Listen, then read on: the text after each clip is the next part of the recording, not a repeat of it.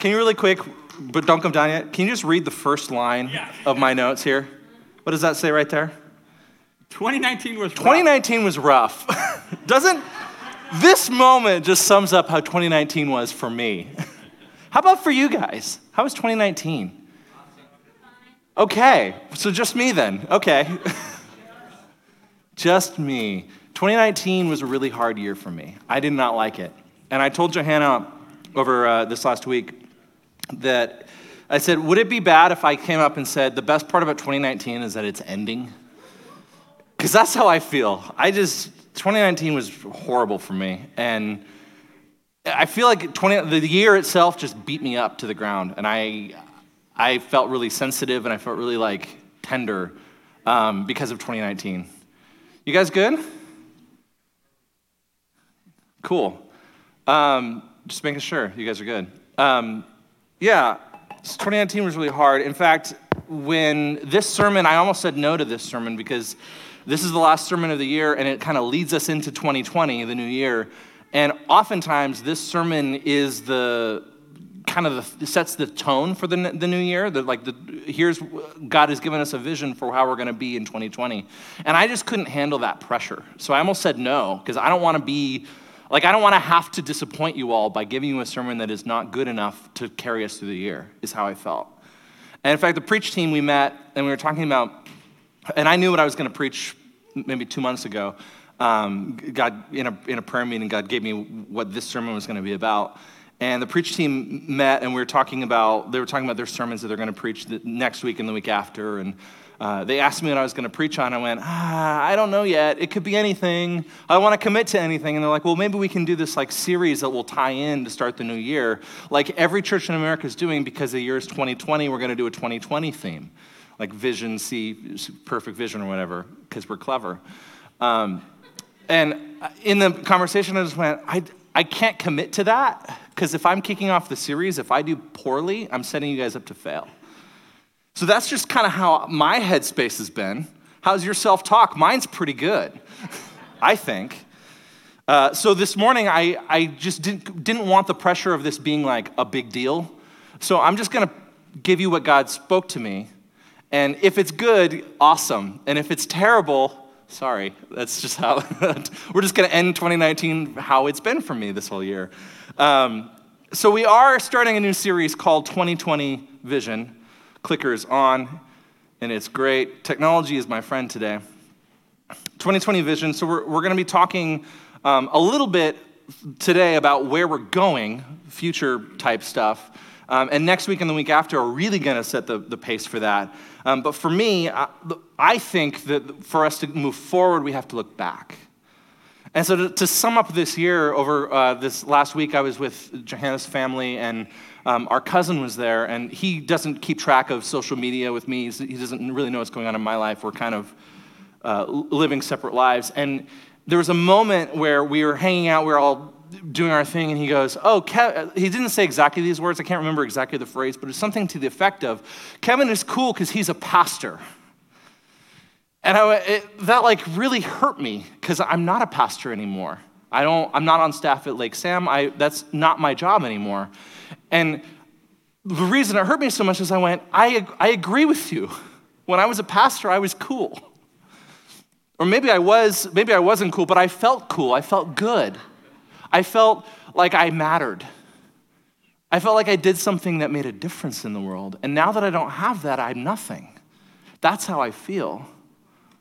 And so it turns out, actually, in spite of 2019 being horrible for me, God is actually trying to do something and trying to speak something important.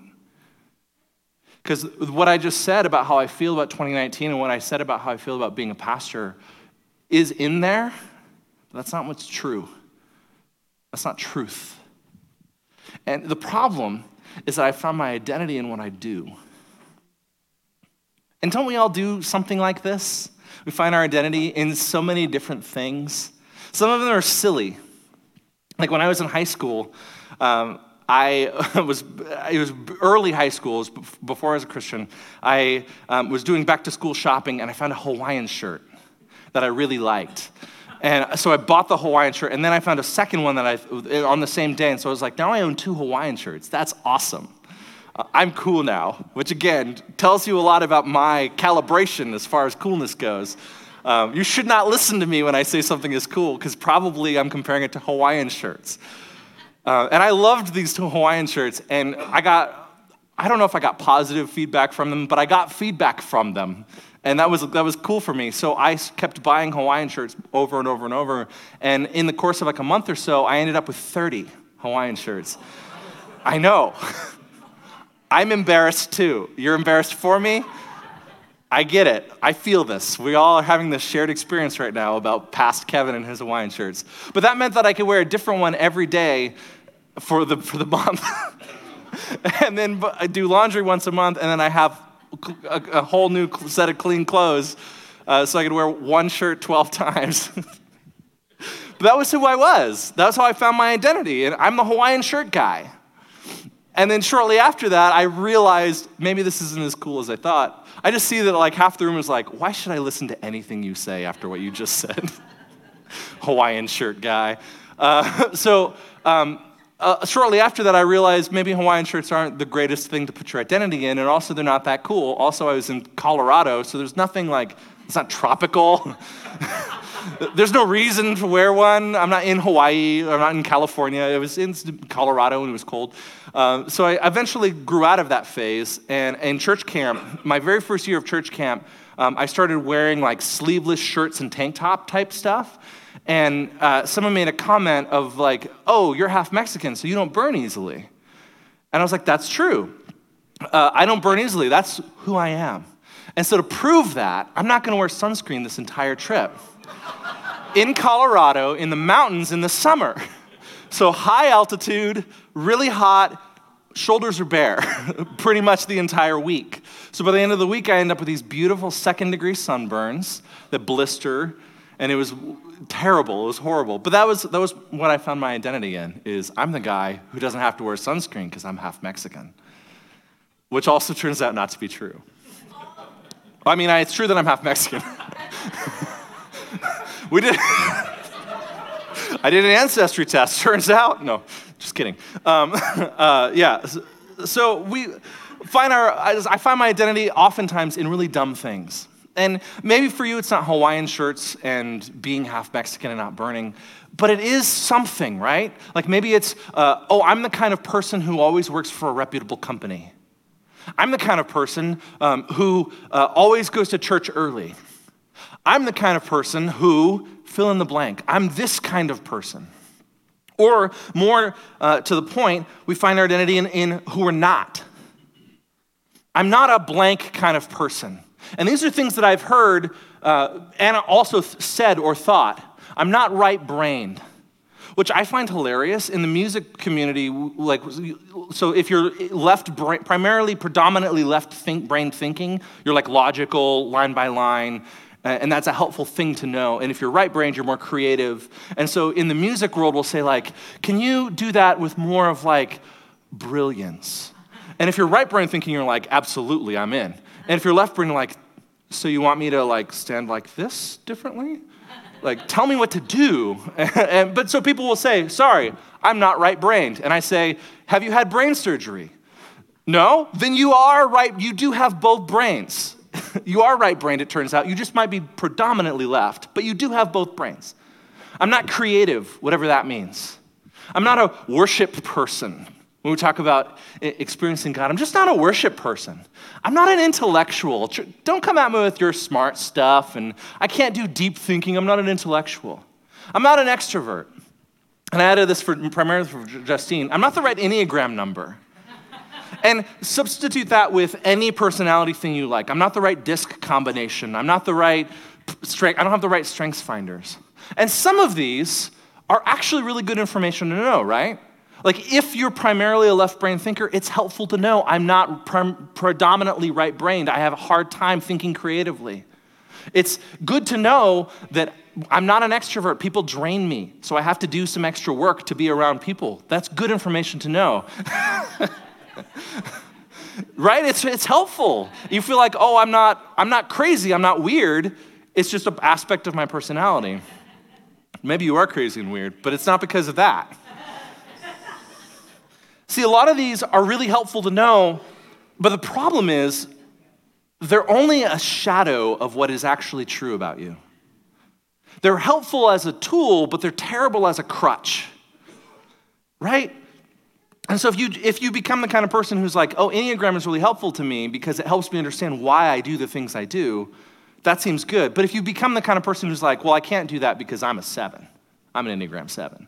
Oh, you don't understand me because I'm an Enneagram 7. Oh, because of this Enneagram number, I, have just put myself in a box that determines what I can and can't do. A lot of these are very limiting. And uh, so C.S. Lewis writes this quote that I love It would seem that our Lord finds our desires not too strong, but too weak. We're half hearted creatures fooling about with drink and sex and ambition when infinite joy is offered us. Like an ignorant child who wants to go on making mud pies in a slum because he can't imagine what is meant by the offer of a holiday at the sea. We're far too easily pleased. So I think so often we put our identity in things that don't actually matter. We're like that, that kid who, who is making mud pies and are, that we think that's all life is. This is who I am. But God has this much larger, bigger picture in mind. And so this morning we're going to talk about um, who we actually are and why that actually matters. And uh, we're going to find that to move forward, we actually have to look back and we, we can't we can't go into 2020 and do what God's going to ask us to do if we don't break free from the things that are holding us back. So that's where we're going. Adam's writing a furiously. Oh, okay, cool. oh, thank you. Um, okay, so we're going to have um, John Batterman pray. Uh, thanks for praying for this sermon. Thanks for praying for me. Um, lift up another church, and that'll be good. Father God, we are so grateful to be here. And Father God, we desire deeply to know you more, to see you yet a little bit more. Um, mm-hmm. Would you just stir up in us, Lord, today um, what it is that you'd want us to hear, a passion to draw closer to you, to go deeper with you mm-hmm. as a church and as individuals this coming year, Lord. Um, we do pray for Kevin, pray for your anointing on him that uh, he would be able to speak that which you would have us hear today. Mm-hmm. Father, prepare our hearts. Stir us up, Lord, to, uh, to go hard after you this year.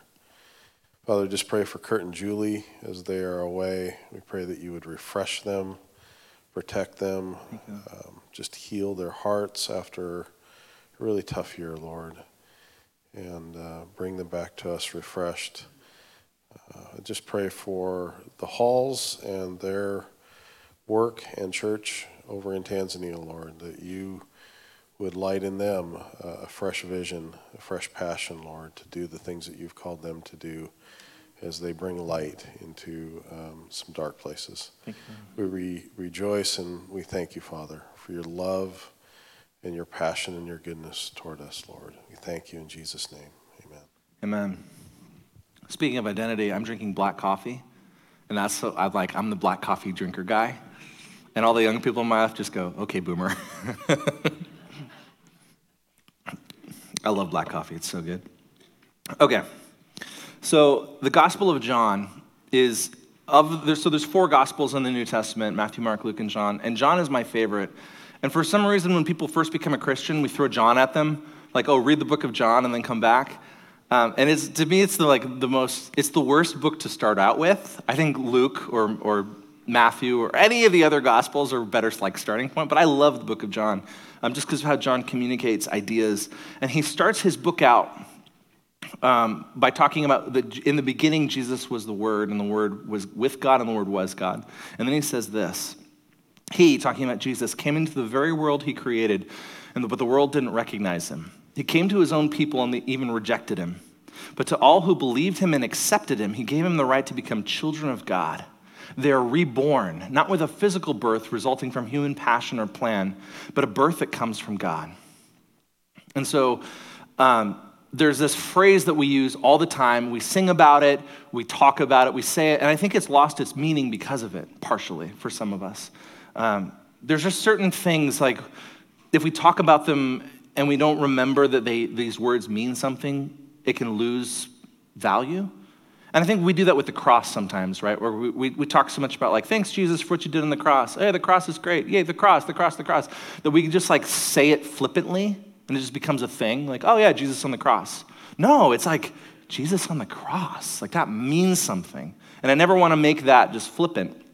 And there's this other idea that's in this passage um, that I love that we say all the time, and it's that we have become children of God.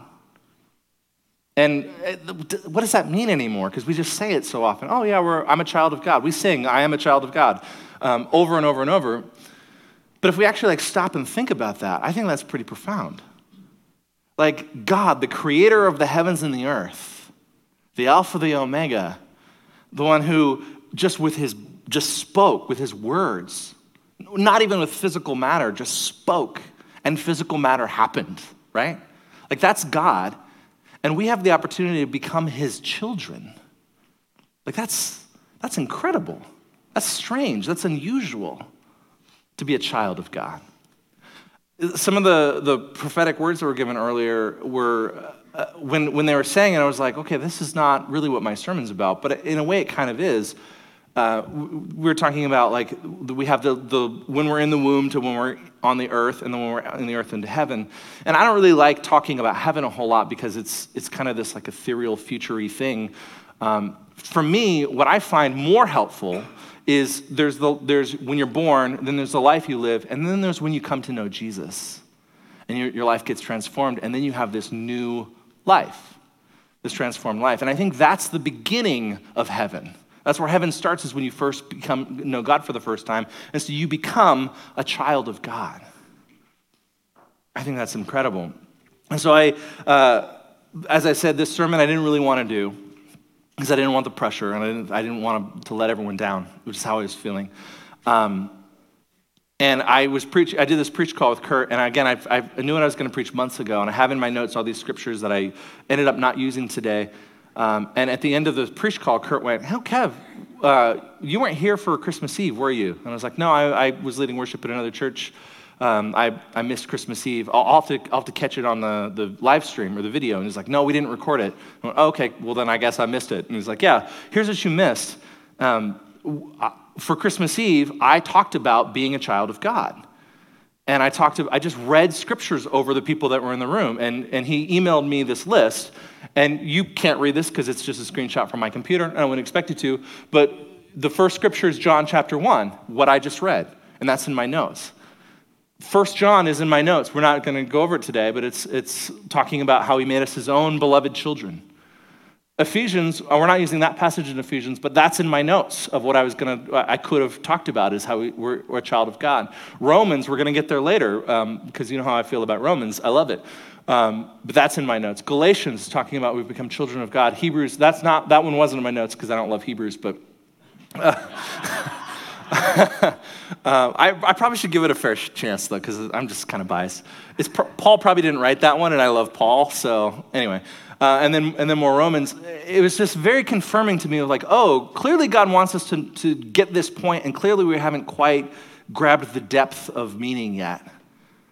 That we're His children. You're God's kid, and that matters to know that.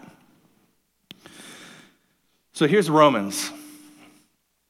You're not controlled. This is a letter that Paul wrote to Rome. Um, and there, yeah, there's a whole lead up to Romans. This is chapter 8, so it's about halfway through. And it says, You're not controlled by your sinful nature. You're controlled by the Spirit if you have the Spirit of God living in you. And remember that those who do not have the Spirit of Christ living in them do not belong to Him at all. And Christ lives within you. So even though your body will die because of sin, the Spirit gives you life because you've been made right with God. The Spirit of God, who raised Jesus from the dead, lives in you. And just as God raised Jesus Christ from the dead, he will give you life to your mortal bodies by the same Spirit living within you. Therefore, dear brothers and sisters, you have no obligation to do what your sinful desire or your sinful nature urges you to do. For if you live by its dictates, you will die. But if through the power of the Spirit you put to death the deeds of your sinful nature, you'll live. For all who are led by the Spirit of God are children of God. Now, there's more we're going to get to, but I want to pause here for a second. Because uh, in the past, the, and Kurt's talked about this for years, but we we keep bringing this up because it seems to be helpful for this season of where we find ourselves. Um, this definition of sin. In the past, people have defined sin as, oh, like don't kill people. Like if you kill someone and you um, steal something and you have sex outside of marriage, like that's sin, and that's it. or there's, there's like a few others like that, and those are sin, but it's not sin just because those are bad. We've defined sin this, in this way not doing the thing that God asks you to do, not living how God wants you to live, not doing the thing God wants you to do, or doing the thing God tells you not to do. And that's for, there, for there's some things like those like killing people and stealing things that are universally true right for all of us that is sin and then there's other things that are individual. For, for me, this is sin. For you, it may not be. And the example that I've used in other sermons is voiceover. I was, I was a voiceover artist for a, a number of years, and it became pretty clear um, that God told me, I don't want you to do that anymore. In fact, I never wanted you to do it. You, I told you no, and you did it anyway. So for me, doing, pursuing a career in voiceover is sin. Voiceover is neutral. It's not sinful. It's not unsinful. It's just a thing that you could do. And if God's asking you to do it or He doesn't give you an opinion about it, go have fun. It's fine. But for me, to do voiceover is sin. Does that make sense? So it's just doing whatever God is telling you not to do or doing something, doing what He tells you not to do or not doing what He says to do is sin.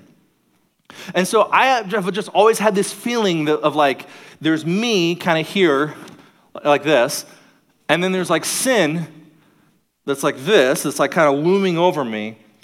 And I'm kind of powerless to it, except that behind me there's like the Spirit of God that's like, haha, I got you. I'm bigger than you. And in this, in this example, the big one always wins. So, I guess. Um, so, but I'm, I'm still down here. And so, if it's just me and the sin nature thing, I'm going to lose every time. And there's just, there's just nothing I can do. I'm, I'm, I can't fight it. What this suggests, and I find this really encouraging, is that we actually have the power of the Spirit in us. So, this right here is not who I am. This is not the reality that I find myself in. The reality I find myself in is this one the looming one with the Spirit of God in it, where the sin is over here, not, I'm, I'm bigger than you. I got this. And so, actually, you have no obligation to do what your sinful nature urges you to do. I think that's really cool. I think that's really encouraging because it means that if God asks me to do something, there's actually a chance I can do it, right? And it's not like, oh, I'm a failure, except the spirit in me is kind of cool, so sometimes I get it right. No. We're children of God. That's who we are. And because of that, we can actually do the things he's asking us to do, and we can actually avoid the things he's asking us not to do. That's in us. We're children of God. Anyway, I just think that's, that's super cool. So it continues. So you've not received a spirit that makes you fearful slaves. Instead, you received God's spirit when he adopted you as his own children. Now we call him Abba, Father. For his spirit joins with our spirit to affirm that we are God's children. And since we're his children, we're his heirs. In fact, together with Christ, we are heirs of God's glory, but if we're to share in his glory, we must also share in his suffering. So, I've talked before about adoption um, in a, a, couple other sermons, I'm not going to do it again. Um, but I think being an heir is really important. And knowing that we're now his kid means that we are now his heir. So, my dad is really cool. I love my dad. Um, and he's smart and he's clever and he was a good dad. He's always been a good dad. Um, in, fact, my, I've said before, my parents divorced when I was six, and my parents did divorce. Divorce is terrible, and if you can avoid it, avoid it. But if you're going to do it, do it like my parents did. Because they were awesome. They had a united front the entire time. Um, they didn't use us as pawns against each other. They just were both people of character. And it was, it was just a great, I had a great upbringing. I also couldn't tell you for the longest time what my dad did for work because it was too smart for me. And he, there's like six jobs that, that kids know, right? Like doctor, lawyer, cop, firefighter, pilot, astronaut. okay. uh, there's a certain income level where those jobs change. um, astronaut was outside of mine. Um, but he wasn't one of those. So I was like, I, don't, I have no idea what my dad does. I just know he's like really smart. And that was true. Uh, he, I, as I got older, I learned like he was a kind of an engineer. Um, so there's like companies that do like satellites, like Lockheed Martin is one. Um, I don't know others, but there's a, a, bunch of them in that category, and they, they make like satellites and, and stuff. And then they contract out sub companies to do like actually make the thing and make do training on it and do stuff like that. And my dad is that in that level. So he tells Lockheed Martin, "Here's how you should build your satellite." Um, here's like the diagram for how to do it, and then he teaches them how to use the tool that he made. So he's super smart, uh, is great at his job, has a high level of integrity. Um, and there was a, a time where, a, a, number of years ago, where I was like, oh, that's really cool. I want to do that. And my dad owns his own, own company, and so uh, there's a, a chance where I could do that. And so I started to learn about my dad and what he does for work and all these things. And it became very qu- quickly apparent that I'm not smart enough to do that. like he's he's does things that I'm just I'll never understand. He's he's just a, a whole other level. Um, but if I wanted to, if I wanted to take over the family business, I could do it. But there's a certain set of skills I'd have to learn, and there's a certain type of character I'd have to become like if I wanted to be successful at the family business. And there's certain activities that I could do that wouldn't, that would be great, but they wouldn't help me. So if I was going to go to be a part of my dad's family business, if I went back to school to be a lawyer, that's cool, that's great. That's not helping me with the family business. That's a different, that's a side project. Or if I went uh, back to school to be a doctor, that's a great profession, not the family business. If I went back to be a teacher, that's, we're, we're getting closer. There's a teaching element. Not directly related, but kind of tangentially related. So that would help me in the family business, but it's not like exactly what the family business is about. If I want to be part of the family business, I have to learn from my dad. And he would probably give me stuff to do, like, if you want to actually be successful in this business, read this. If you want to be successful in this business, go to school for this specialization if you're going to go back to school. Uh, if you, oh, if you want to be successful in the family business, you should know these people and spend some time with these people. I think you can see where I'm going with this. We are heirs. We're God's kid. He's our dad. And he's a good dad. And he has a family business for you and for me. We're heirs of that business. But it's a specific kind of business. And there's certain things that we can do that will make us more in line to take over the family business. And there's certain other things that are great things that are totally reasonable, totally fine. But if you want to take over the family business, you're not doing that. If you want to be just do your own thing, then fine, go do that. But if you want to be part of the family business, if you want to be an heir, if, if you want to, I mean, you're going to be his, his kid no matter what. But if you want to actually own that identity and move forward in it, then you have to do this instead. You know, we use this word all the time in the church called calling. And I used to use this term all the time. Like, what are you called to do? What's God calling you to? And as I, as I get older, I've, I've moved away from using that term because I think it's, it's too loaded, in my opinion. Like, it's like, like if someone was like, what's God's calling for your life? You're like, I have to figure out what I'm doing for the rest of my life, like my divine purpose sent from heaven that is, is going to determine the whole, like, space of my life? I don't know. That, like I just wanted a burrito. Like I can't I can't handle that kind of level of question. My calling? Like that's just too much. But I also find that when people like think that they're in their calling, they can become very difficult to work with. Right? Like if someone's like, "Oh, well, I'm just doing what I'm called to do." And you're like, well, I'm trying to actually correct you because what you're doing is not biblical. Or, yeah, I'm, I'm, because I love you, I, I want you to consider that maybe there's another way to do what you're doing. But if someone has this like stubborn refusal because like, I'm in my calling. So I just don't use the word calling anymore. And if you've struggled with calling, like me, like what, what's God calling me to do? I actually have really good news for you because there is a calling. God does have, uses the, word, the term calling in the New Testament all the time. And it's quite simple, actually. Here's what, here's what you're called to do. Here's your calling. I'm about to solve your life for you, like I've solved my own, clearly. Um, here's your calling. If any of you wants to be my follower, you must give up your own way, take up your cross, and follow me. This is Jesus talking. If you try to hang on to your life, you'll lose it. But if you give up your life for my sake, you'll save it. And what do you benefit if you gain the whole world but lose your own soul? Is anything worth more than your soul? So here's what your calling is give up your own way, take up your cross, and follow Jesus. That's it. That's your calling. That's why you're here. That's why you're put on this earth. That's all you have to focus on.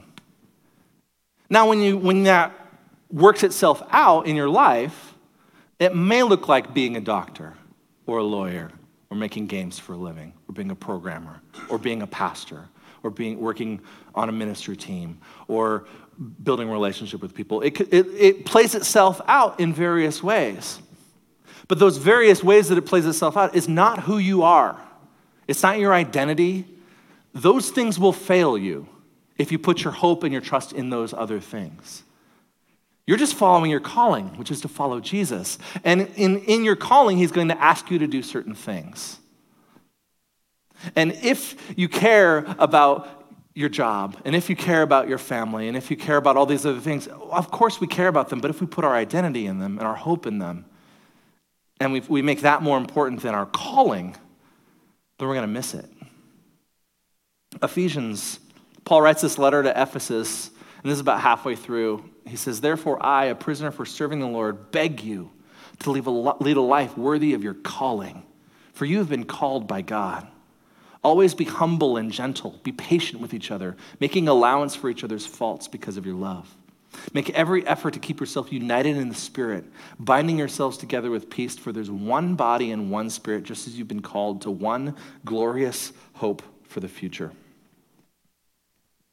So you thought that the path you were going to take was, was towards happiness. You thought the path you were taking was towards the American dream, whatever that is. You thought this path was going to lead you to uh, a contentment. To a, uh, you thought this path was going to lead you to more stuff. Friends, this isn't the path we're on. We're not aspiring to happiness. Sorry. We're not aspiring to more things. We're not aspiring for status. We're not aspiring to more followers on Instagram. That's just not the path we're on. And if that's the path you want to go on, I'm sorry, but that's not the family business. That's not who we are. We're called to deny ourselves, which means sometimes God's going to ask us to do things we don't want to do, which means God's going to ask us sometimes to do things that are uh, not in your personality. If you're left brain, God's going to ask you to do a right brain thing sometimes. Sometimes God's going to ask you to, to do something that's going to put your job at risk, which is going to put your family at risk, which is going to cost you some things. Ask me how I know. That's been 2019. God has asked Johanna and I to do things that have cost us. But let me tell you, it's better. It's just a better way to live. I'm not in it for happiness. I'm not in it for stuff. I'm not in it for status. I'm not in it for social media. I'm not in it for being a cool pastor. I'm in it to be his follower. And that's who I am. And that matters. I'm his child. That's who you are. So I'm not a blank person. It's so limiting, isn't it? If you've ever taken one of those personality tests and you start to evaluate them in terms of Jesus, or you don't even have to use Jesus when he was on earth, but use God just in reading through the Bible and, and understanding God's personality.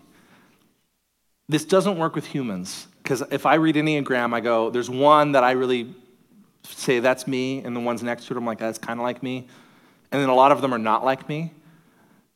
You go through Enneagram go, God's a one.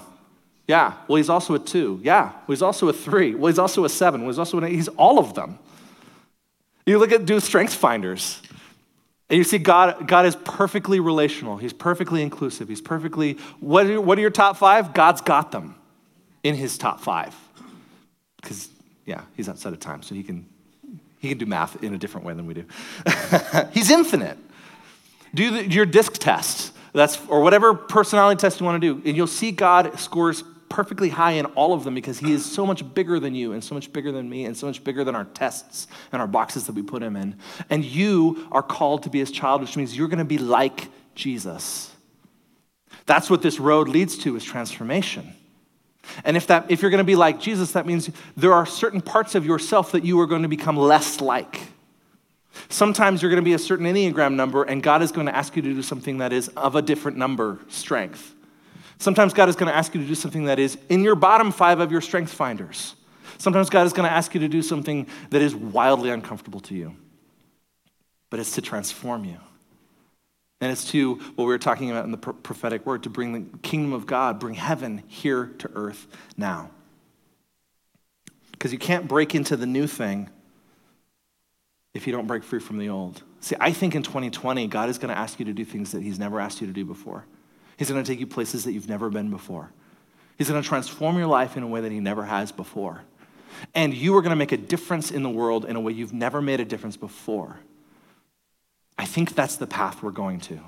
But to do that, we have to remove ourselves from the identity that we have been lied to, that we've attached ourselves previously to. You're not your job. You're not your family. You are not whether your house is clean or dirty or nice or not nice. You're not your car. You're not the circle of friends you hang out with. You're not your Instagram followers. You're not the last party you threw. You're not your hobbies. You're not your ministry. You are none of those things. That is not who you are. You are a child of God. You are an heir to the family business, and He has great things planned for you. So, as the worship team comes back up, let's just sit in this question.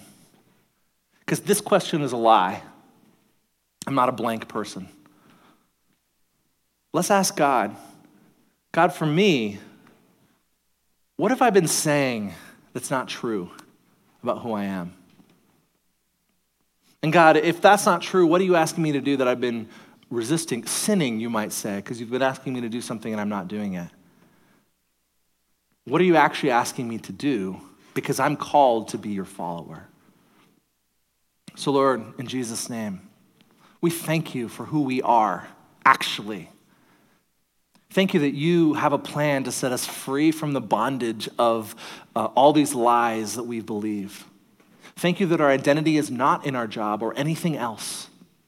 It's not in Hawaiian shirts, it's not in anything except that we are your child. Thank you that you love us unconditionally.